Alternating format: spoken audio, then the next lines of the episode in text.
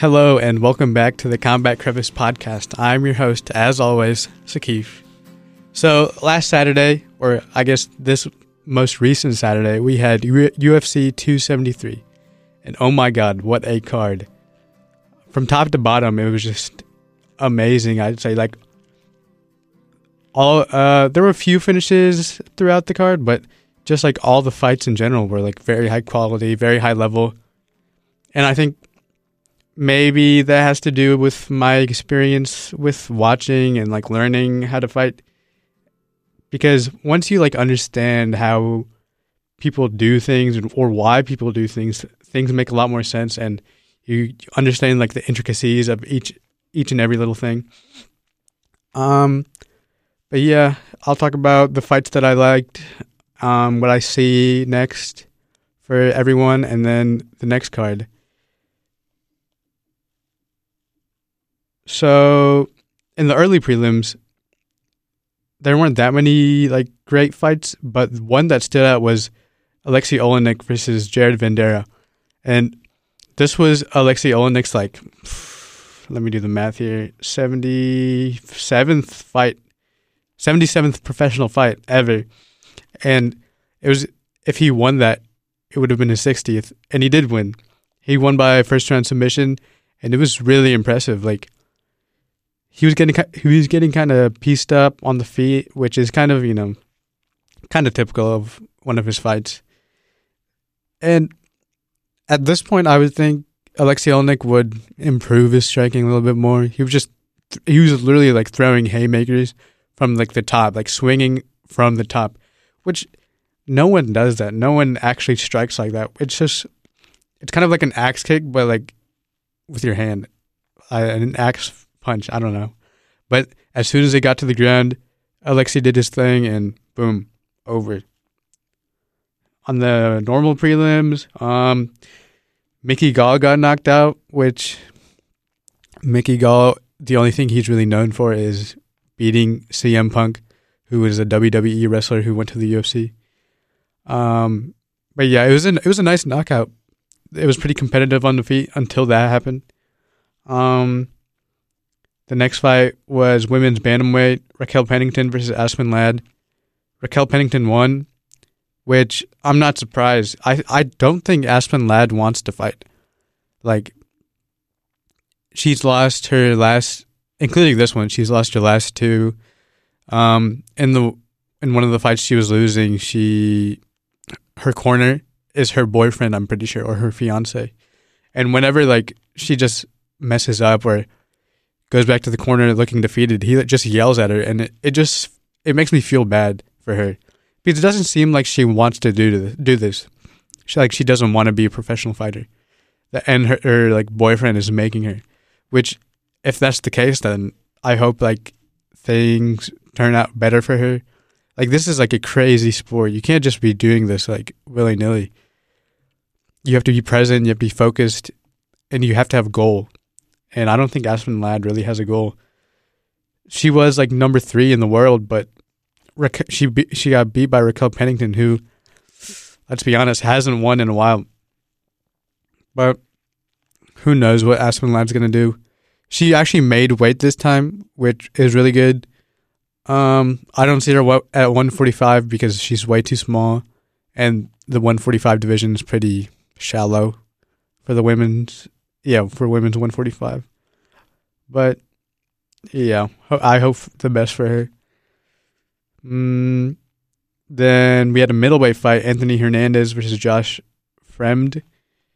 Uh, the last time we saw Anthony Hernandez was a while back, I think last year, and he got like a bunch of clout because he beat one of the bet. He submitted the I think the best jiu-jitsu player in the middleweight division. I think like he was a world champion in jiu-jitsu. Like he was crazy scary on the ground, and Anthony Hernandez just like in in his last fight, he just stuck it out, beat him in striking, and then whenever the jiu-jitsu guy got tired, he submitted him. And in this fight, he won by decision, which was pretty impressive. Like it was pretty one-sided. Um, there wasn't any like danger to Anthony, and he has some future in the division. I think he really has some heart, and if he gets more training down, I definitely think he could be at the top of the division. Now, the last fight on the prelims was Ian Garry versus Darian Weeks. Ian Garry is probably there are like I bet I think like three fighters who are super hyped right now.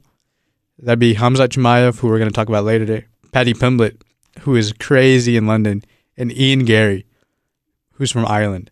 And people, his nickname's the future. People compare him compare him to Conor McGregor. Conor McGregor acknowledges him, and he's really good. He's young. He's a young kid. He was a champion in uh, Cage Warriors. Yeah, he was a champion in Cage Warriors. He's doing really well right now. He fought a tough guy in Darian Weeks. I don't think he's ready for the top of the division yet because the welterweight is crazy scary. Like he's training at Sanford MMA where Gilbert Burns, who we're going to talk about later as well, trains at, and there's a there are a bunch of killers there, but I think Ian Garry needs to wait a little bit. I see maybe in the future, like maybe two or three years down the line, I see Ian Garry and Hamzat Chimaev fighting, hopefully for the title. If not, just fighting in general, because those two would generate a lot of press. Now the main card. Um, first we had the lightweight a lightweight fight with Vince Pichel and Mark Madsen. Mark Madsen is like a three-time Olympic finalist or something, and then he won like a silver medal in wrestling, and his nickname's the Olympian. So I don't know. I find that kind of corny. Like, yeah, you went to the Olympics, but this is the UFC. You don't need to go to the Olympics to win. You just need to be really good. And yeah, he's really good at wrestling. Strike. He's okay at striking, but he's really good at wrestling. I see him getting better at striking because you know the Olympian mindset. You have to be really, really good to go to the Olympics, but he needs to work on his striking.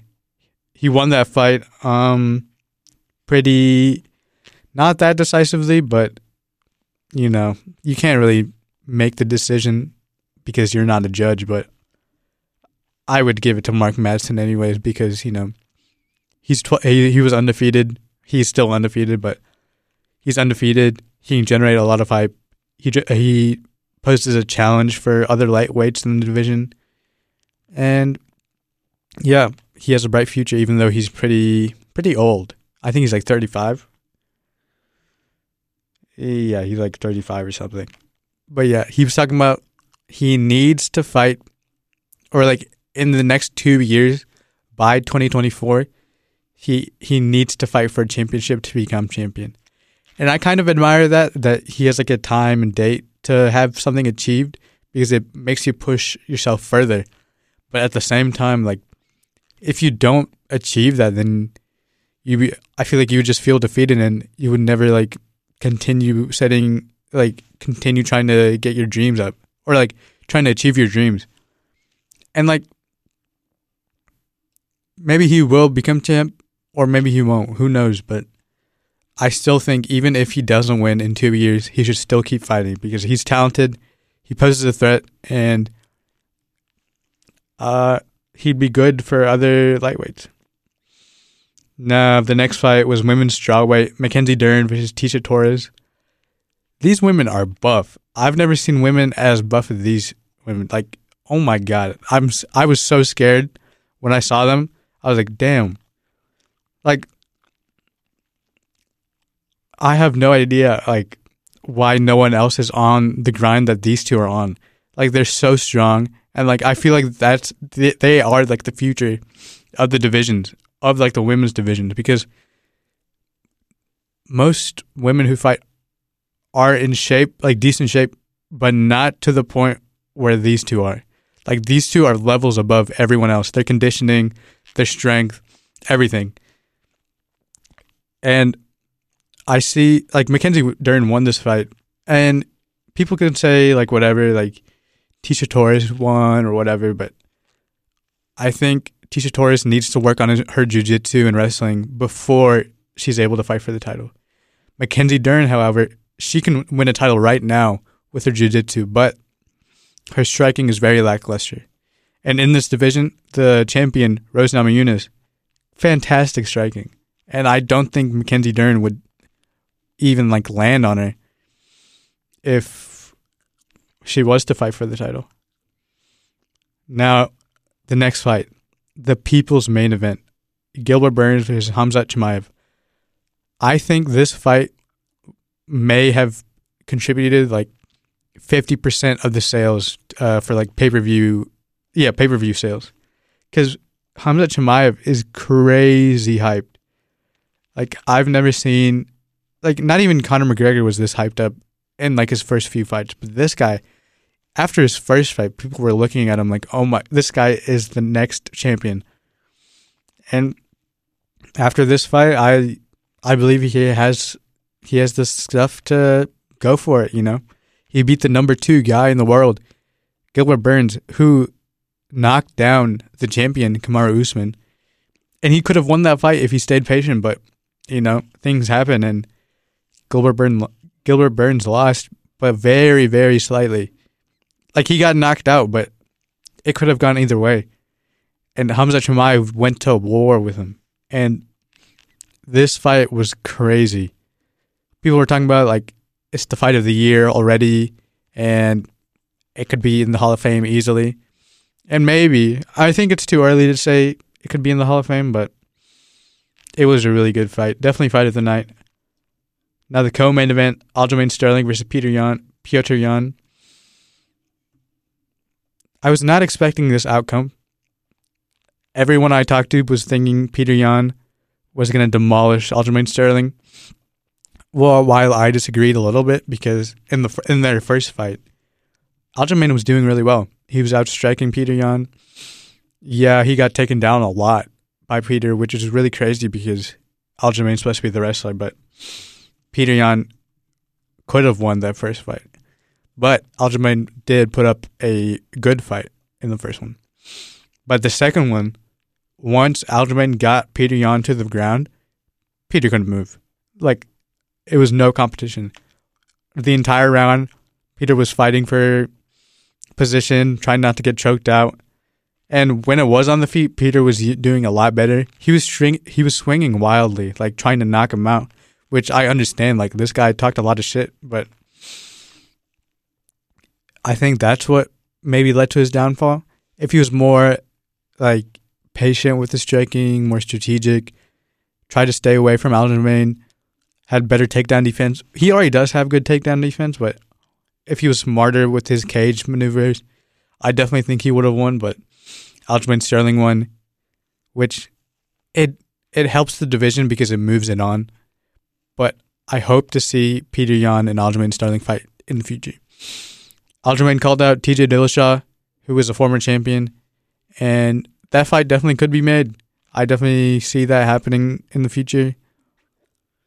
Um, and Aljamain called TJ Dillashaw pillow shot because you know TJ Dillashaw got popped with like EPO, uh, performance enhancing drug, and to be honest, the way Aljamain Sterling looked in this fight, like he was so jacked and like he was covered with veins. I it looked like he was on steroids. So I I don't know, maybe he's also on EPO. Now the main event. Alexander Volkanovski versus the Korean Zombie. Everyone wanted the Korean Zombie to win, but you know what happened? He did not.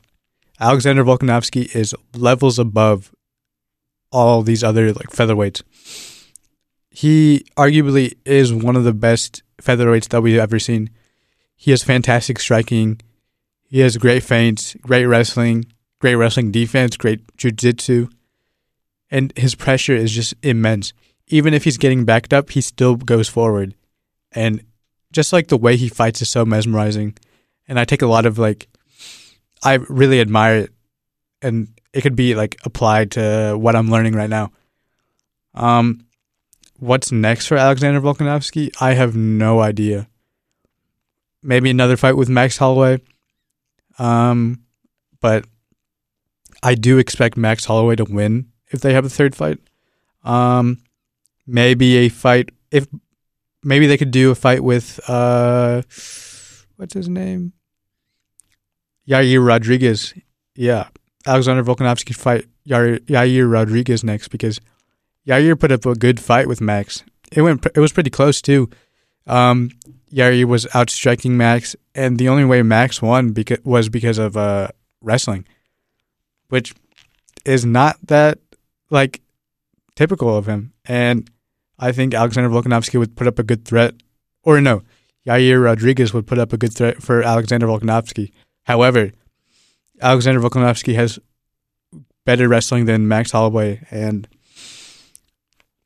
I could see that fight going one way. Either Yair knocks Alexander out, or Alexander just out wrestles him the entire time. Um, just some general things about this card. Uh, the UFC changed the, their like graphics on screen, which some of it I like, some of it I don't like. The things I like are how smooth they are and like the transitions they make. Like whenever they put up the stats for the fighter, it's like a smooth transition and it's all clean and organized. The font is nice. The timer itself, it's kind of strange because they instead of showing like the three little bars that indicate round, they have like uh, R1, R2, R3, which kind of looks a little nice, but I could go either or. But the worst thing about the new graphics change is when the commentators say this is the tale of the tape. They show the fighters in like their full a full body image of the fighters, and then their stats like height, age, weight, reach, and then previously they had a still image, but this time they have a moving image, which is so cringe. Like they're just moving so awkwardly. Like just show a still image. Like it's not that hard. It's a lot easier than what you're doing right now, and it'd be a lot. It's it'd be a lot more like um, I'd say professional because the fighters when they move, they either do the same movement or they just stand there like awkwardly, like, oh, I'm moving. Uh, this is my like fighter pose. Like I understand it makes it seem more like a like a fighting game, kind of, kind of, but I don't know. I think it's lame. Another thing, so I watched the prelims with a group of people I like train with, and this came into my mind while we were watching the fight. Like, a lot of people disrespect women fighters. Like, they just disrespect them, like, straight up. Like, they don't see them as, like, good fighters or, like, I don't know, good athletes. And I just disagree with that so much. These women are the same as men. Like, there's, there shouldn't be a difference between gender and, like, entertainment like they're bo- they're all fighters. They're all skilled. They all train really hard, and it just makes me mad. Like how, like if you fought Amanda Nunes, you would get your ass kicked. So you shouldn't talk all this shit. But I don't know. You can't change people's minds sometimes. It's frustrating, but it is what it is. I can talk. I can like say, oh, you shouldn't say that. Blah blah blah. But you can't change people's minds sometimes. Um, other than that, that's all I have for you today. Thank you for listening. I will be back next week.